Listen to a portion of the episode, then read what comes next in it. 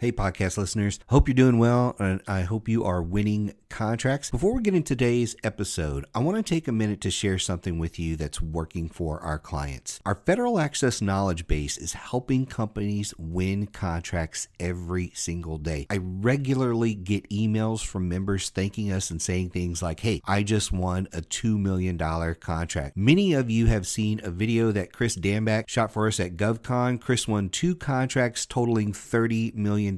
One of our members emailed me this morning and said the turning point that opened my eyes was using federal access to establish a professional and systematic business development and RFP process. I've now won two contracts worth $480,000. Federal access is helping a lot of companies win. It can help you too. So here's the deal I have a special offer for you. Visit federal access.com forward slash game changers today and get started for just $29. You're going to get access to a digital copy of the government sales manual, over 70 strategy videos, more than 30 webinars, 300 documents and templates, and one of my favorite pieces is SME support. So when you run into any issue, any challenge at all, you can email me directly for help. So go check out the special offer today at federal access.com forward slash game changers. The link is in the description below the podcast. So go check that out today. Federal access.com forward slash game changers so you can get started for just $29 today. Now let's hop into this episode.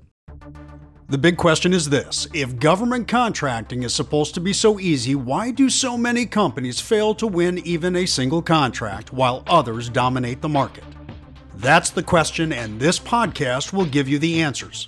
In today's episode, you go one on one with best selling author and master business coach Michael Lejeune to learn exactly how to take your government contracting business to the next level.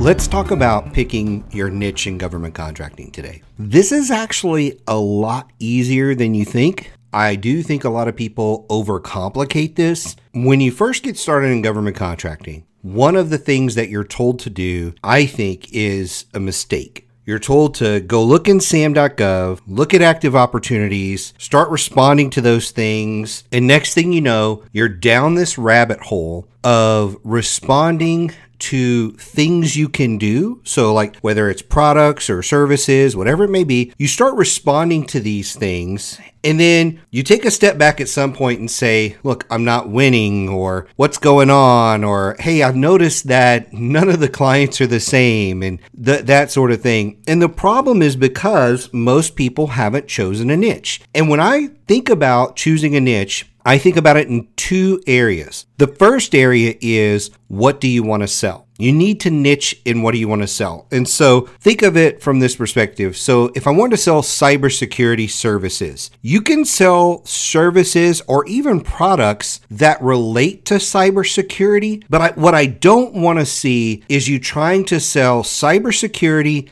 and lawn maintenance, cybersecurity and civil construction. like, I don't want to see you doing things that have no connection to each other. The only connection is your past. So you have the skills, you have the abilities, you have a relative who does construction. And so you think, hey, oh, hey, I will get into this business too. That's the mistake. So the first area you need to focus on is what do I want to sell? What things complement that? And those are the only things I'm going to sell. The next thing you need to focus on is who am I going to sell to? You can look in SAM.gov and you can find all the top buyers. Easy to do that. That doesn't mean that those are your best buyers. So if you're looking at it, you obviously want to sell to people who buy what you sell, but the top buyers may not be the exact right fit for you. Some of them, it may be more about location or something along those lines. So when you're looking at the top buyers, take that stuff into consideration if location is a big deal, make sure it's the top buyers located in your state or geographic area that make the most sense for what you're selling. You just need to figure out who are going to be the best buyers. And sometimes the deal is everybody could buy what you sell, but look, maybe you have an army background and so you understand how the army works a little bit better. So if you're looking and all of DoD buys what you sell, let's focus on the army as one branch or maybe all of the military and say, okay, look, because I understand the military, I'm going to focus on Army, Navy, Air Force, Marines. That like that's where I'm going to zero in initially, and I'm not going to get distracted by like FBI and USDA and Department of Transportation and all these other places that could buy what I sell. I'm going to focus on something that's somewhat familiar to me. Because here's the deal almost every organization in the government probably buys what you sell, but you need to zero in on two or three targets initially. When you're first building your business, let's go back to what I said a few minutes ago. We're focused on what you're going to sell and the things that complement it, and you're going to focus on who to sell to. Not who buys what you sell, but who to sell to. Because just because everybody buys your stuff doesn't mean they're going to buy from you. Remember, some of these people may have long lasting relationships and it's going to be harder to get in, and you're trying to get some momentum initially out of the gate. So, what are you going to sell? Who are you going to sell to? And that's where you focus. And so I'll go back to the very beginning for a moment. If you were told, hey, go get in SAM, start looking at opportunities, start responding, guess what it looks like? You're probably responding all over the map to the government. You're responding to all kinds of different requirements and different things like that. And none of it is focused. So, if you fast forward to what I just said about picking the product you're going to sell or service, picking the product or service. So, what are you going to sell and who are you going to sell to? Then, when you go back into SAM, you can search for that. You can say, look, I'm only looking for this type of work with these type of organizations. That's it. And yes, it's going to narrow the field for you, but that is a good thing in the beginning. That's going to allow you to focus and drill down deep into those organizations. Let's say it's the Army. You're going to be able to, to focus on the Army and the different commands, the contracting officers, the small business offices. You're going to be able to, you know, look at program managers and project managers and all those kind of things within that one organization and you're going to get to know it really, really well. And that is going to save you a lot of time because next time you see an opportunity that comes up and it's Bob Smith out of Fort Hood, you're like, ah, you know, I've already talked to Bob a couple of times. We have a sort of a relationship here. Now I can respond to this thing and, and probably make a go of it. Whereas if you are just responding to any and everything that shows up in SAM, you don't know any of these people. A lot of times, every time you see an opportunity, it's a brand new contracting officer. And while this may be the 13th or 14th or 15th RFP you've responded to, it's the first time they have seen you. And so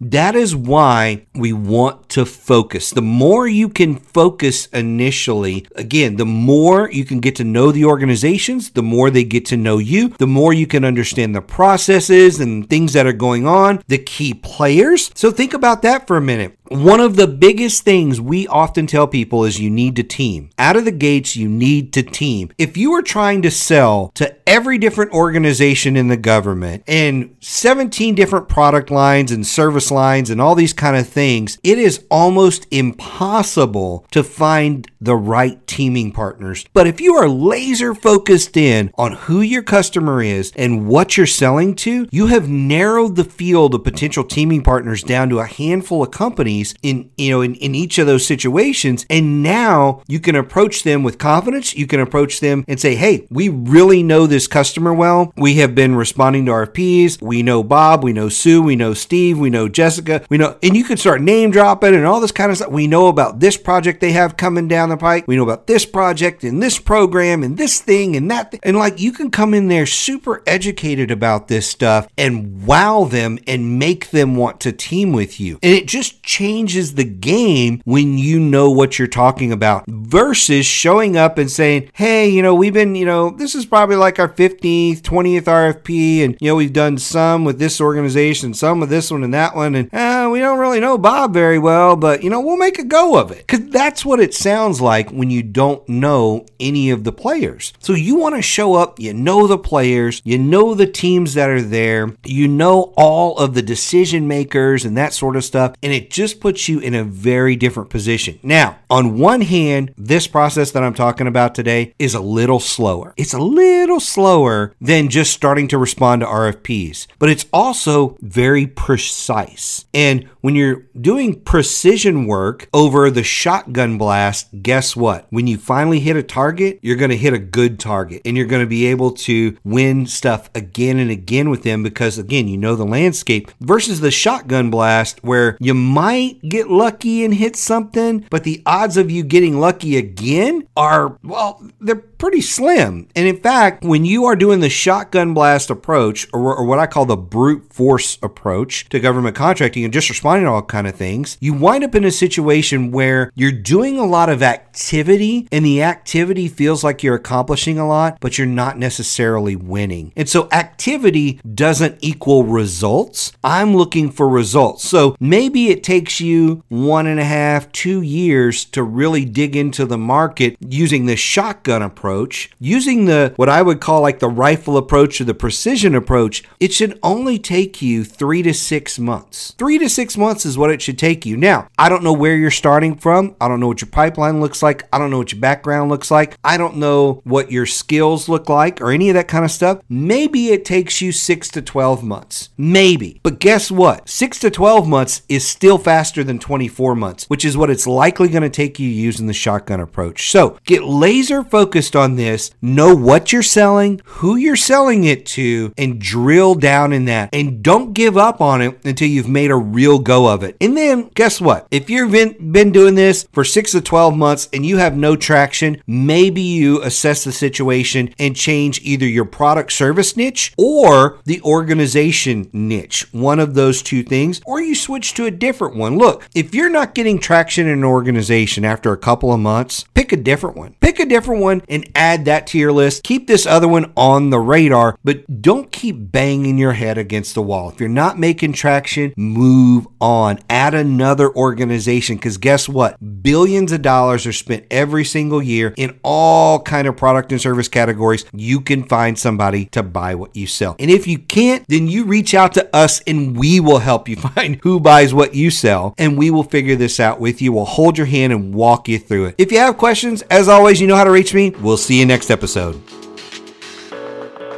Thanks for listening to Game Changers for Government Contractors. For a full list of episodes and other resources, be sure and check us out on the web at www.rsmfederal.com slash gamechangers.